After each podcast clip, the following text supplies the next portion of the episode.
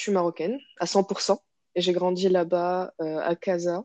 Je suis née là-bas et mes parents sont 100% marocains eux aussi.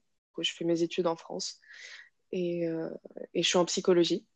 Alors, quand j'étais petite, j'étais dans des écoles marocaines. Du coup, j'étais au système marocain jusqu'à la primaire, où j'étais, où je suis passée à la mission française. la mission française, par rapport aux, aux, autres systèmes d'éducation, si on parle, si on parle au Maroc, ben ça, ça m'a permis de, ben déjà de d'être plus, comment dire, d'être plus ambivalente, ça se dit? Je sais pas, euh, par rapport euh, aux deux cultures qui, qui sont qui s'entrechoquent euh, dans, dans la mission française. Enfin, genre la culture française et la culture marocaine.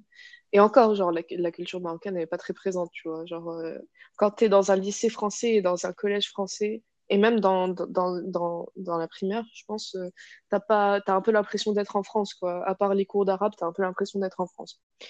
Et du coup, euh, ça m'a un peu genre éloigné de ma culture, je trouve. Dans la mission française, il y a un truc que, que, que j'aimais bien, c'était la laïcité.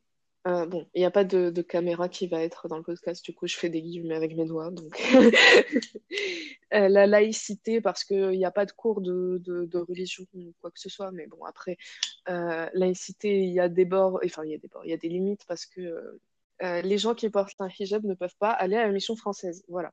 J'avais des cours de Coran quand j'étais petite et d'arabe, mais les cours de Coran, euh, j'ai jamais vraiment accroché parce que parce qu'en fait, j'ai toujours trouvé ça euh, bizarre de, enfin, c'est mon avis, hein, mais j'ai toujours trouvé ça bizarre de, forcer sur une personne, sur son enfant, une, religion, tu vois.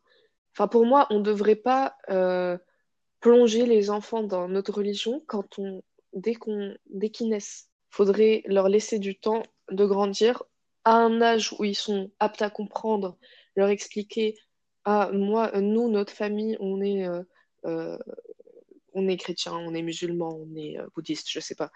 et on trouve que c'est la meilleure manière de vivre, voilà pourquoi si tu as envie de te renseigner là-dessus, renseigne-toi là-dessus.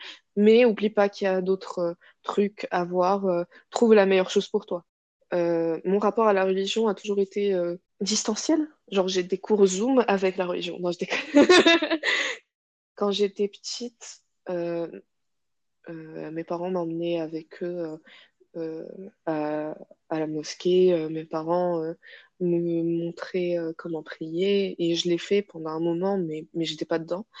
Et quand j'étais petite j'étais pas assez euh, consciente de ce que je faisais. Tu vois je faisais ça juste parce que mes parents me disaient de le faire. Et c'était ça a toujours été un peu ça mon rapport à la religion. Et quand j'ai commencé euh, à me rendre compte que en fait ça m'intéressait pas en tout cas pas pour le moment bah, j'ai commencé à, à, prendre de plus en plus de distance avec la religion. Euh, je prie pas je, je, je ne jeûne pas au ramadan. Genre, euh, euh, j'ai déjà essayé plusieurs fois, euh, mais euh, bon, j'ai déjà fait jusqu'au bout, mais enfin, genre, je vois pas l'intérêt pour moi, ça me rapproche pas de Dieu, vu que je sais pas s'il y a un Dieu, tu vois. J'ai, pas ce rapport euh, au Créateur que, que mes parents ont, que, que les, les musulmans que je connais ont. Et par rapport à l'islam euh, euh, qui, euh, qui, qui, régit nos lois au Maroc, comment dire que c'est très fermé. Des lois comme celle contre l'homosexualité au Maroc, c'est très choquant. Et d'autres comme le sexe avant le mariage aussi. Enfin, genre, t'as pas le droit d'aller à un hôtel avec un gars si t'as pas, en étant adulte, si t'as pas euh, un, un, certificat de mariage ou, ou, je sais plus quoi, genre une preuve que vous êtes marié. Enfin, genre, je comprends parce que la, la religion, elle est, elle est en lien avec, euh, avec euh, enfin, genre, euh, les lois, elles se basent sur euh, des textes de religion, mais les textes de religion, faut les actualiser avec le temps, en fait.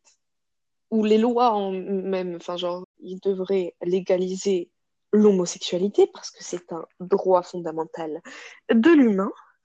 Et, euh, et, légaliser le fait de faire ce qu'on veut avec sa sexualité. On devrait, enfin, ils, devraient, ils ont légalisé euh, l'alcool. Ils ont même récemment légalisé euh, la bœuf, enfin, genre le cannabis, enfin, à certaines fins thérapeutiques, mais, mais quand même. mais ils ont toujours pas légalisé les droits, le droit d'avoir son, son propre contrôle sur son corps Enfin, il n'y a pas à, limiter euh, les personnes par rapport à leur corps et leur sexualité en mettant des lois aussi.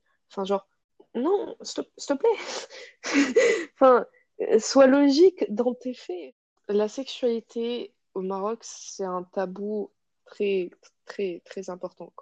Euh, quand j'étais plus jeune, je j'avais pas de enfin j'avais pas de représentation autre que la représentation hétérosexuelle. Genre je, je, connaissais rien là-dessus avant de euh, euh, je sais je sais même plus quand est-ce que j'ai commencé à connaître à, à savoir qu'il y avait d'autres sexualités d'autres manières d'appréhender son ses attirances euh, que ce soit amoureuses ou sexuelles avant d'être au collège je pense environ et, encore, genre, euh, je, je me posais pas de questions là-dessus. Genre, pour moi, euh, il n'y avait pas d'autre manière d'être, tu vois. J'ai jamais été avec une femme et, euh, et euh, même si j'ai déjà été attirée par une femme, euh, et, et enfin, je sais pas, je trouve ça triste. Si j'avais su plus tard que c'était possible et que j'avais le droit, s'il y avait plus de représentation dans les médias, parce que j'arrêtais pas de me poser devant la télé quand j'étais petite.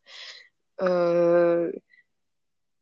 Bref, j'aurais su et ça m'aurait, genre, juste aidé à me découvrir plus tôt.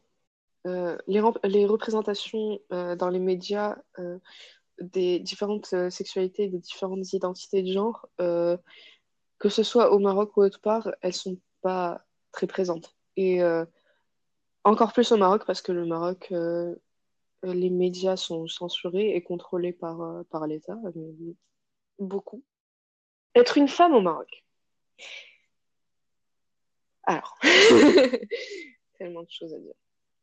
Bah, comme je pense que je l'ai déjà dit plus tôt, mais euh, le fait d'être une femme au Maroc, c'est marcher dans la rue et se faire regarder au moins par une seule personne, euh, même si tu es habillé normalement, c'est bien plus dangereux que euh, au, Mar au Maroc qu'en France, ça c'est sûr d'être une femme et de marcher dans la rue, que ce soit la journée, que ce soit la nuit, que ce soit à n'importe quelle heure. Être une femme tout court, c'est avoir, euh, peur, en fait.